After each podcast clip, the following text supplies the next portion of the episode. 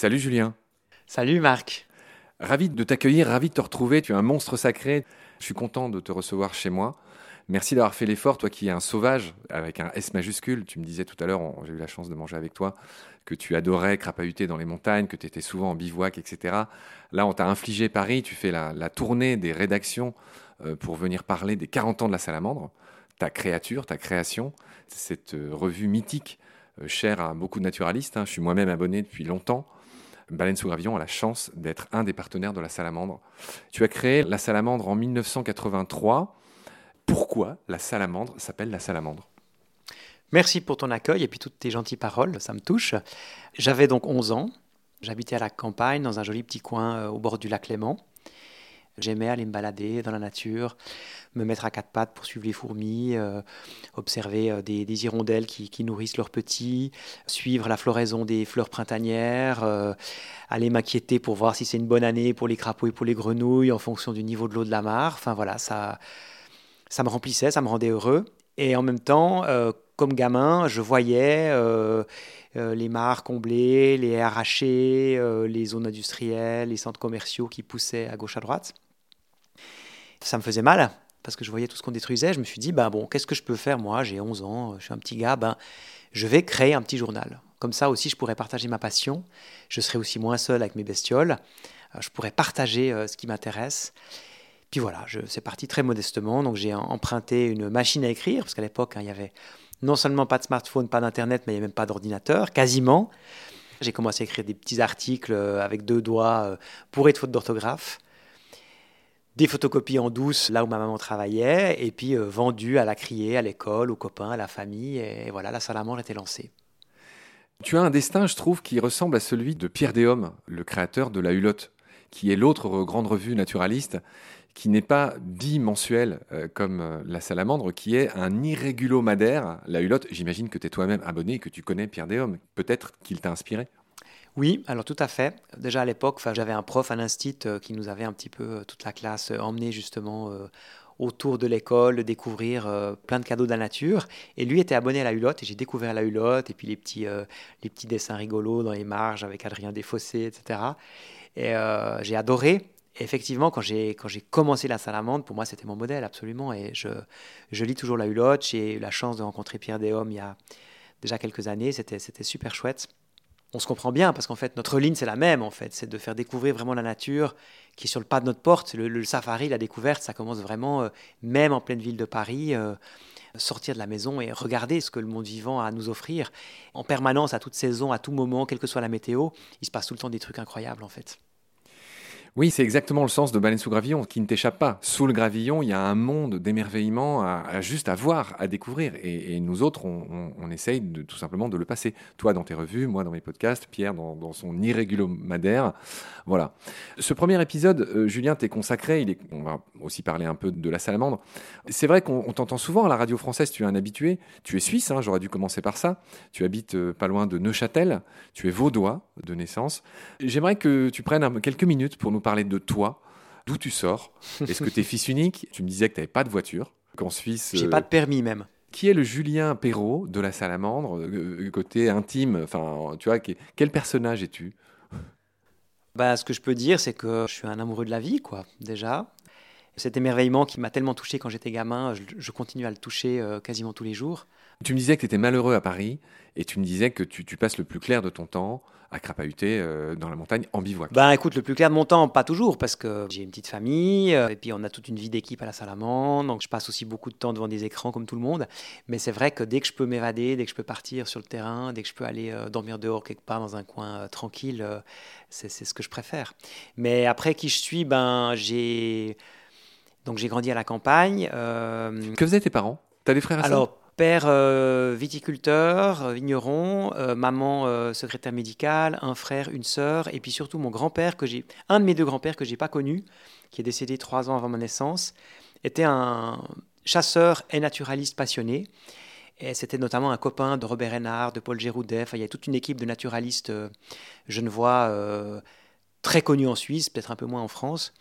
Euh, et en fait, dans les années, à la fin des années cinquante, il y a eu un projet un peu fou d'aller prendre des castors euh, au bord du Gard, dans le sud de la France, les ramener en Suisse et de réintroduire des castors en Suisse d'où ils avaient complètement disparu. Et mon grand-père, il a vécu cette aventure, il y a participé avec Robert Hainard et toute l'équipe. Je ne l'ai pas connu, mais voilà, il y a les gènes, il y a... et puis j'ai eu la chance du coup de côtoyer un peu Robert Hainard et tous ces grands noms, donc voilà. En parlant de réintroduire des castors, ça me fait penser que dans les années de ta naissance, il me semble que c'est là que la Suisse a réintroduit des lynx dans le Jura suisse. Depuis, ils sont revenus en France. On a un peu moins de deux cents lynx en France à l'heure actuelle. Ça s'est fait, ça, dans les années de, de ta naissance, il me semble. Oui, on a fêté les cinquante ans du retour du lynx en Suisse il y a deux ans, notamment avec le, le très beau film de Laurent Gélin, que vous avez peut-être qui, vu au cinéma. Qui est ton voisin, hein, qui est un ami euh, personnel. Oui, oui, et, ben, oui, oui, on habite pas loin. Et puis, euh, bien sûr, bien sûr. Puis c'est clair que le, l'amour de ce, de ce grand... Euh, ce grand félin, euh, voilà, ça, forcément, ça relie. Donc, euh, effectivement, les lynx ont été introduits. Ce qui est hyper intéressant, c'est qu'en fait, à l'époque, c'est les forestiers. C'est les forestiers qui étaient très embarrassés parce que les chamois et les chevreuils... abroutissaient. C'était beaucoup développé dans nos forêts, bien qu'ils soient chassés.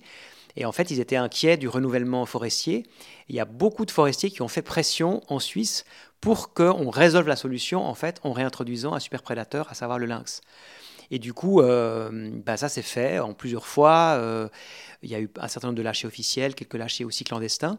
Et du coup, les lynx se sont réinstallés euh, dans les forêts suisses, puis petit à petit dans le Jura français, puis un petit peu dans les Alpes françaises aussi. Ce qui est assez génial, c'est que ça a fonctionné. C'est-à-dire qu'en fait, le, l'action du lynx... il détruit pas du tout les ungulés parce que ce serait idiot, mais il les disperse, il évite euh, qu'il y ait des trop grandes concentrations, des trop grands groupes de chevreuils ou de chamois euh, localisés sur certains massifs, et du coup ça rend service à la forêt. C'est exactement ce que je raconte dans Mécanique du vivant, c'est exactement ce qui s'est passé avec les loups dans le parc du Yellowstone, une histoire que tous les naturalistes connaissent. Cet effet finalement, cette écologie de la peur, ça s'appelle comme ça, c'est-à-dire le fait que les grands prédateurs comme les loups, comme les lynx, dispersent ces herbivores qui abrutissent, c'est le terme consacré, tous ces bourgeons, toutes ces, toutes ces jeunes pousses et qui font du mal à la forêt dès lors qu'ils sont trop concentrés, tu l'as parfaitement expliqué.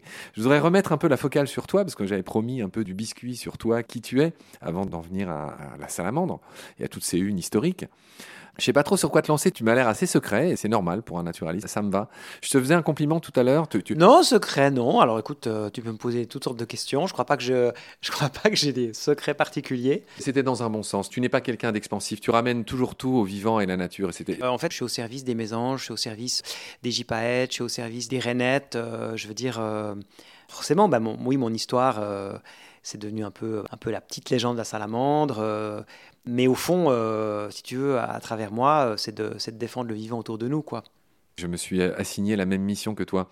Julien, t'es un, un des mecs les plus souriants que je connaisse. C'est-à-dire, dans toutes tes vidéos, tu souris. Là, t'es en face de moi, tu souris. Oui, non, mais dans toutes les vidéos, je souris parce que justement, je suis pas en train de faire un truc devant un écran. Je suis au moment où je me filme pour ma chaîne YouTube, La Minute Nature. Je suis dehors, dans la forêt, dans la nature. Il y a un petit grimpro euh, euh, qui passe sur, sur l'écorce d'un chêne, ou il y a un milan noir qui me survole, ou où il y a des violettes qui sont surgies du sous-bois forestier. Donc tout ça, ça me met en joie. Donc c'est vrai que, que... ouais, c'est peut-être quelque chose d'important aujourd'hui, en deux mille vingt-trois. On vit dans un monde qui est, qui est très angoissant.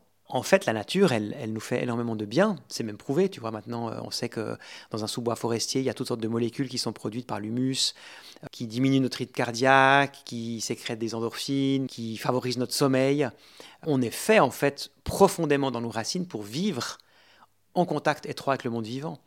Et c'est bien de se le rappeler. Cette joie de l'instant présent, quand on est dans la nature, c'est quelque chose de précieux à cultiver aujourd'hui. Très bien, Julien. Toi, tu es né en dix-neuf cent soixante-douze, tu, tu as un an de, de moins que moi, et en dix-neuf cent quatre-vingt-trois, tu crées la salamandre. Question simple, question claire. Pourquoi avoir choisi cet animal ? Nous, c'est la baleine, toi, c'est la salamandre. Pourquoi ? Ouais.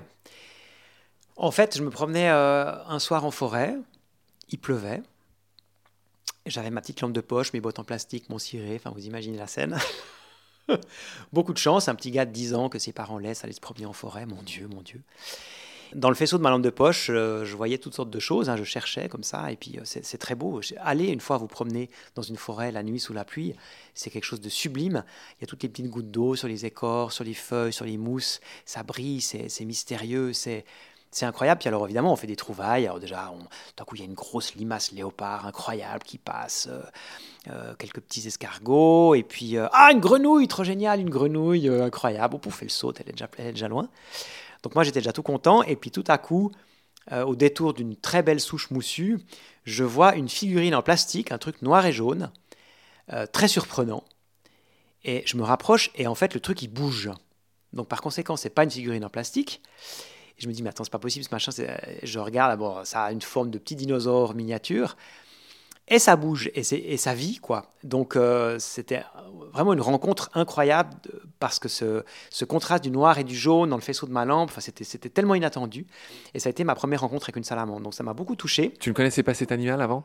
Ben, en tout cas, je n'avais pas imaginé que je le trouverais. Enfin, je sais pas. Euh, non, peut-être que je ne le connaissais pas. Donc, évidemment, j'ai bouquiné. Il n'y avait pas encore Wikipédia à l'époque. J'ai découvert que c'était un animal qui a évidemment toute une histoire symbolique aussi super intéressante. Euh... Que tu peux rappeler en deux phrases ? Alors, en deux phrases, ce qu'on peut dire, c'est que voilà, c'est le symbole du feu pour les alchimistes, euh, c'est la mascotte de François Premier, elle orne sous une forme qui ressemble d'ailleurs plus à des dragons qu'à des salamandres, euh, toute l'architecture de plusieurs grands châteaux de la Loire, et que ce qui est très intéressant dans les symboles, c'est que c'est toujours très ambivalent, c'est-à-dire qu'à la fois, elle symbolise à la fois le froid, le chaud, l'humide, le sec, enfin, c'est très, c'est très intéressant. Voilà, donc la salamandre, et quelques temps plus tard, j'en ramène deux à la maison, ce qu'il ne faut jamais faire, et euh, une des deux qui avait un très gros ventre. Et je me dis, waouh, il va se passer quelque chose, c'était le printemps. Et alors, j'ai installé un terrarium dans ma chambre, j'ai mis de la mousse, j'ai... et puis comme j'avais lu dans un livre que les bébés salamandres, ça naissait dans l'eau, alors j'ai pris soin de laisser un, une petite coupelle dans un coin avec de l'eau que je réalimentais tous les, tous les matins. J'allais à la chasse du ver de terre pour nourrir mes, mes deux salamandres, et tous les matins, avant de partir à l'école, j'allais coller mon nez contre la vitre pour voir ce qui se passait. Et un matin, de bonne heure, au moment de partir à l'école, je colle mon nez contre la vitre et qu'est-ce que je vois ? Je vois cette maman salamandre en train de donner la vie, en train de, de, d'éjecter euh, de l'arrière de son corps des espèces de petites boules qui tombent dans l'eau et au moment où ça tombe dans l'eau, ça fait un coup de queue et tout à coup, il y a une petite bestiole à, à quatre pattes avec une, une queue qui nage avec des branchies. Mais c'était juste un truc dingue. Alors voilà, il y a, des, il y a peut-être des gosses qui vivent ça en voyant une, une vache vêlée ou... Euh, Moi, j'ai, re, j'ai retrouvé évidemment cette immense émotion encore en plus fort quand j'ai vu naître mes, mes trois enfants. Mais là, c'était déjà le, voilà, le grand miracle de la vie à onze ans. Alors, cher Julien, je voudrais ajouter trois choses à ce que tu as dit. La première, c'est qu'on a encore un point commun. Moi, quand j'étais môme, j'avais un élevage de tritons. Figure-toi que j'avais trouvé une mare euh, près de chez moi, à Dieu-Loire, près de Pont-à-Mousson, dans ma Lorraine natale, où il y avait pas moins de quatre espèces d'urodèles de tritons. Il y avait du triton alpestre, qui est le plus beau, tu sais, celui qui est bleu avec le ventre orange-rouge. Euh, il y avait euh, des tritons ponctués.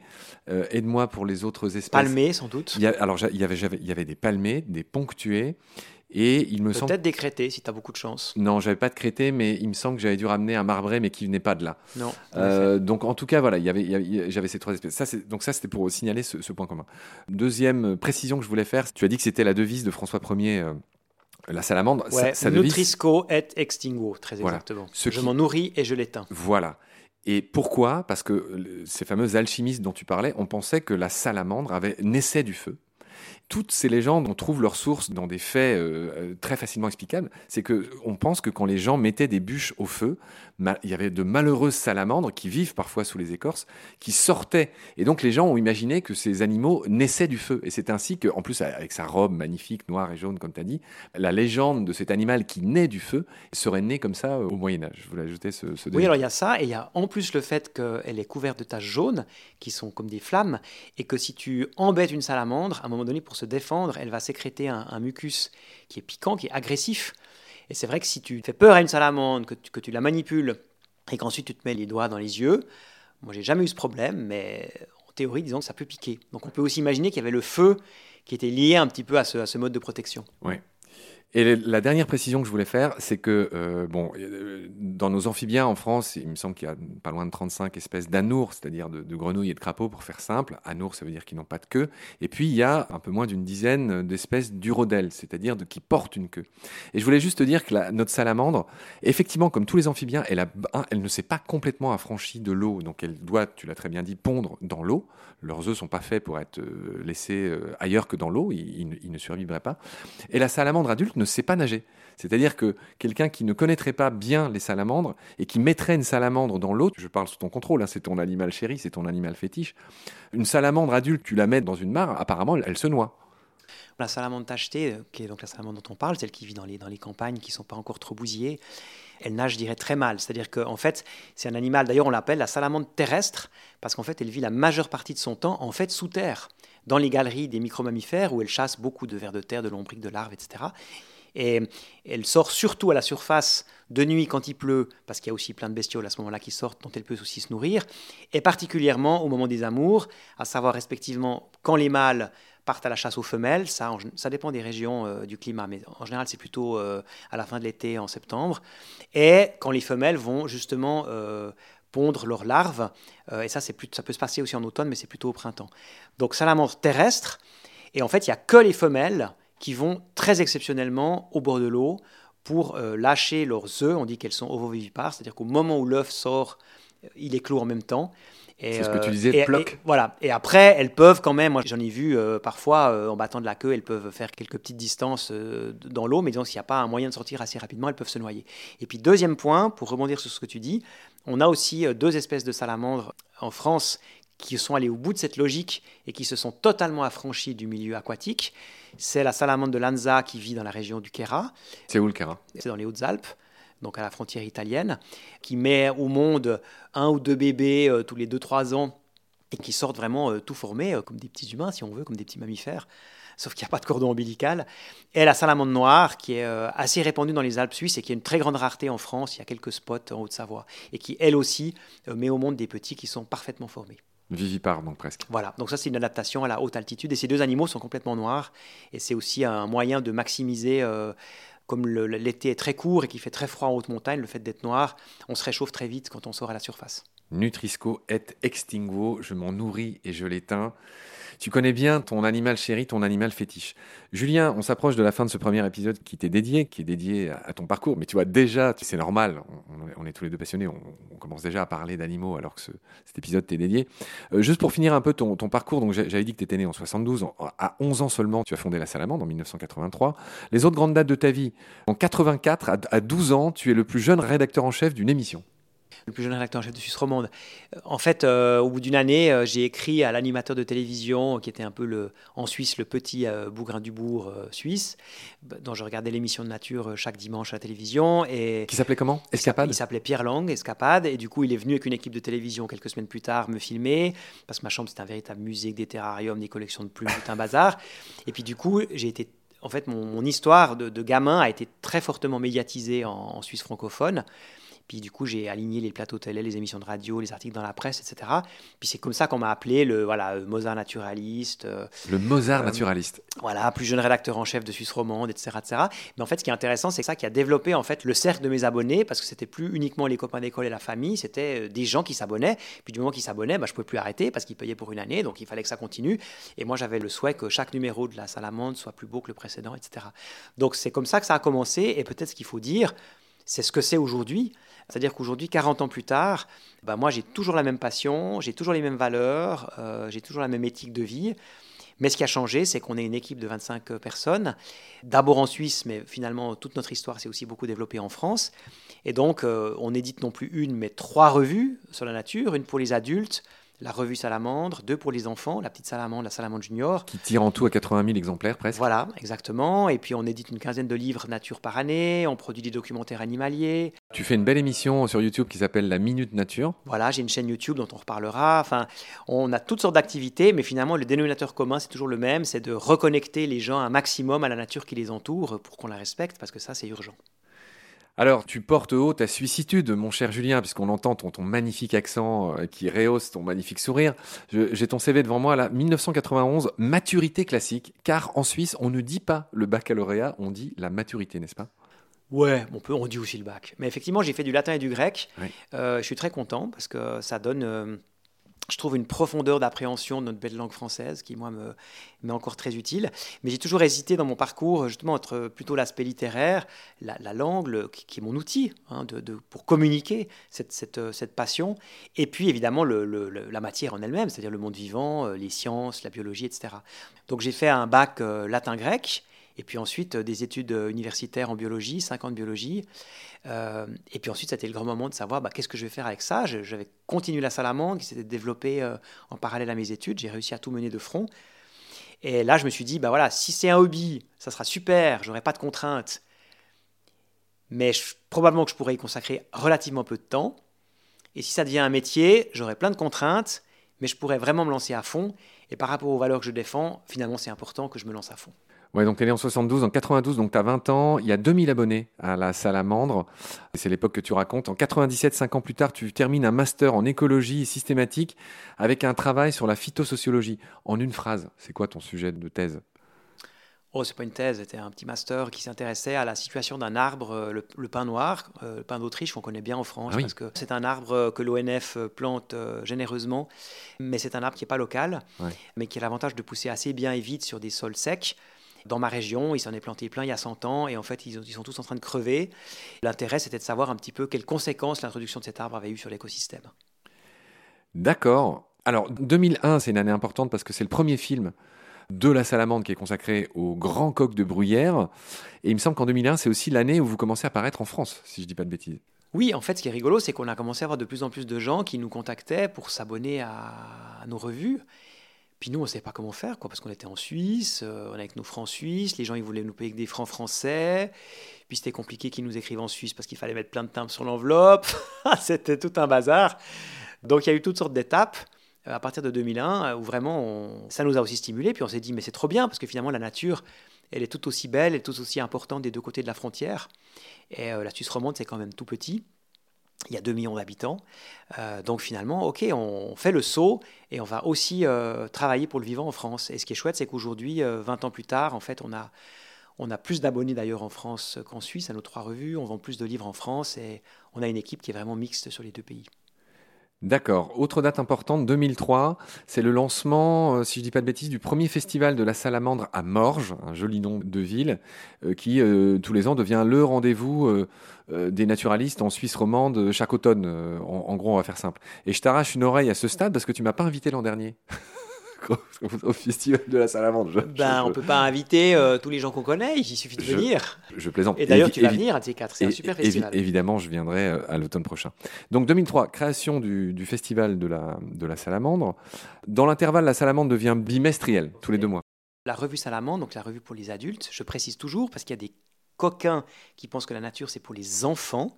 Donc, je le redis là, ça me fait du bien. La revue Salamandre, c'est un, une revue pour les adultes. Et il y a deux autres revues donc, pour les enfants, comme tu l'as dit avant. Et ces trois revues donc, paraissent tous les deux mois, euh, donc six fois par année, exactement. Et ça, euh, j'ai changé en fait pendant mes études, j'arrivais plus, parce qu'avant c'était mensuel, j'arrivais plus à suivre, quoi. deux mille quatre, premier film sur D V D. deux mille onze, euh, les premiers livres des éditions de la Salamandre sont vendus en librairie. deux mille quinze, naissance de la petite Salamandre pour les quatre sept ans, c'est ce que tu disais, de la Salamandre junior pour les huit douze ans, ok, pour les petits. deux mille seize, c'est là que tu crées ta fameuse chaîne YouTube, La Minute Nature. Je crois qu'aujourd'hui, tu en es à pas loin de trois cent quarante épisodes, c'est ça ? Ouais, et puis à peu près quinze millions, entre quinze et seize millions de vues. Mmh. Ouais. Donc ça, c'est, ça, les, donc c'est de, euh, deux mille seize, La Minute Nature, d'accord. Qu'est-ce qu'il y a d'autre comme date importante ? Vous avez planté deux cent cinquante arbres, tiens. C'est peut-être l'occasion de dire qu'à la Salamandre, vous faites ça sur du papier, qui est un papier qu'on va qualifier d'écolo. Enfin, parle-moi un peu de ces aspects un oui, peu... Euh... Oui, oui. oui, alors déjà, on est une organisation sans but lucratif. Donc en fait, ça veut dire que s'il reste des sous à la fin de l'année, ce n'est pas forcément le cas chaque année, mais quand ça arrive, on est content.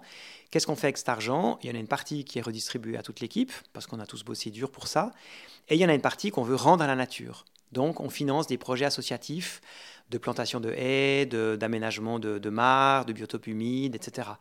Donc depuis, euh, effectivement, depuis deux mille dix-huit, on a financé euh, une quarantaine de projets euh, en France comme en Suisse. Euh, sur tout le territoire.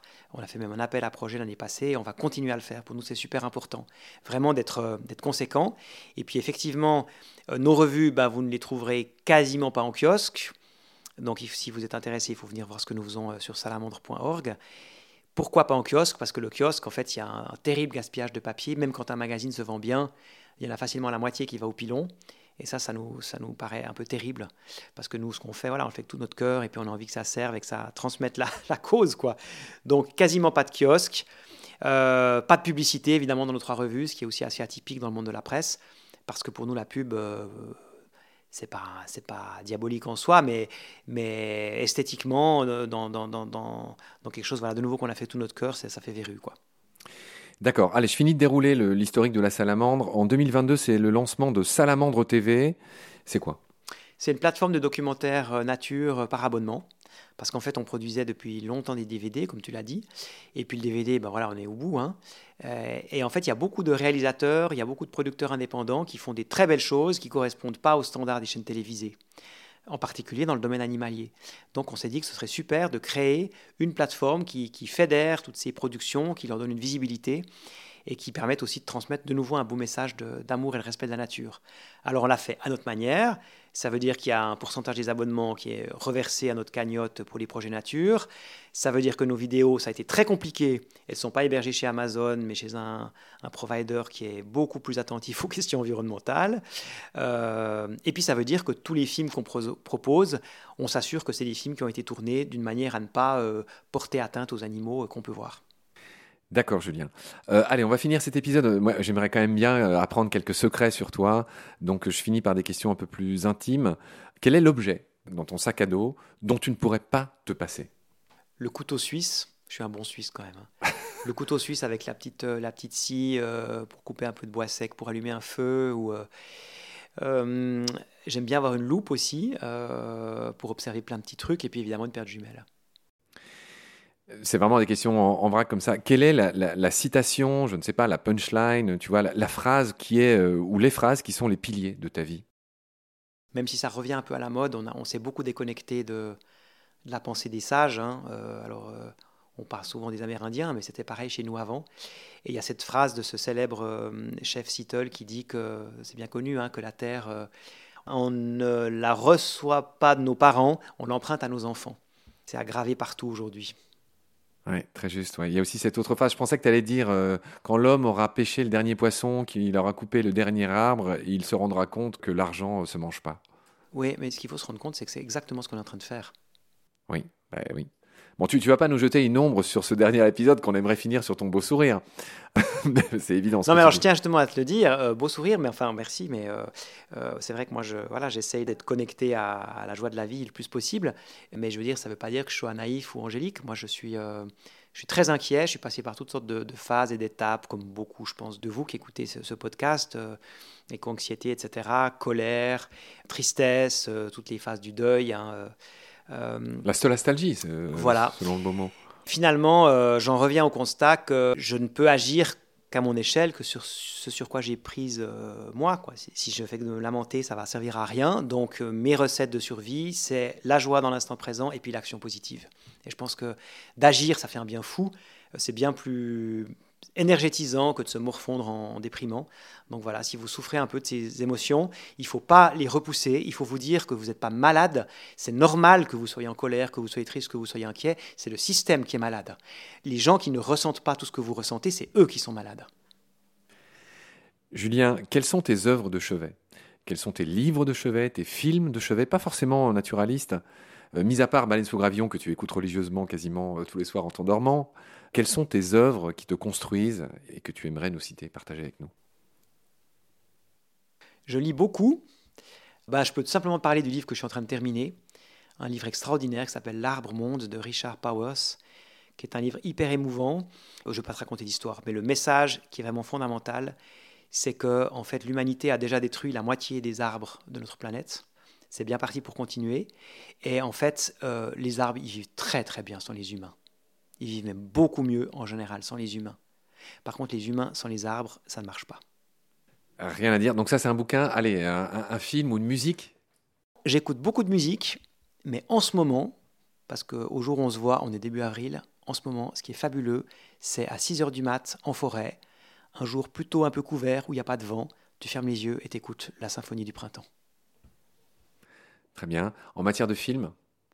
Ben, j'ai beaucoup aimé le film, par exemple, Enquête de sens, voilà, qui est un peu dans la série de tous les documentaires, euh, comme Demain, comme et cetera. Raconte-nous le pitch en deux phrases. C'est une quête, c'est un voyage euh, sur les cinq continents, donc ça, c'est déjà pas très écologique, je le ferai pas aujourd'hui, mais bon.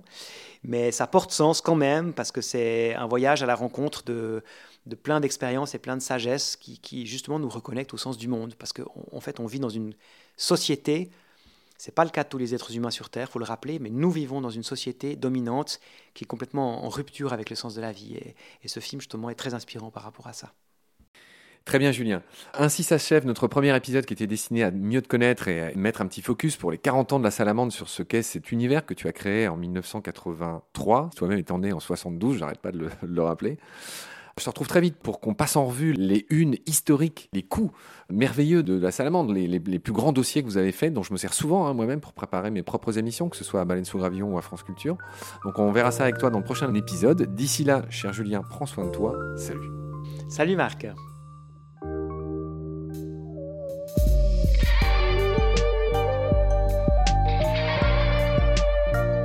C'est la fin de cet épisode.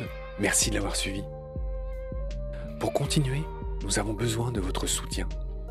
Et vous pouvez nous aider simplement, en quelques clics et gratuitement. Il suffit par exemple d'utiliser le moteur de recherche solidaire Lilo. Ainsi, chacune de vos recherches sur Internet générera des gouttes qui seront reversées au projet de votre choix, comme Baleine-sous-Gravillon par exemple. Vous pouvez par ailleurs vous abonner à nos podcasts comme d'habitude, partager les liens, devenir adhérent de l'association B S G ou encore faire un don sur Hello Asso ou sur Tipeee. Grand merci par avance. Je remercie tous mes équipiers pour leur aide précieuse. Je vous retrouve bientôt pour de nouveaux épisodes. Et d'ici là, prenez soin de vous et de ce qu'il y a autour de vous. Merci. À bientôt.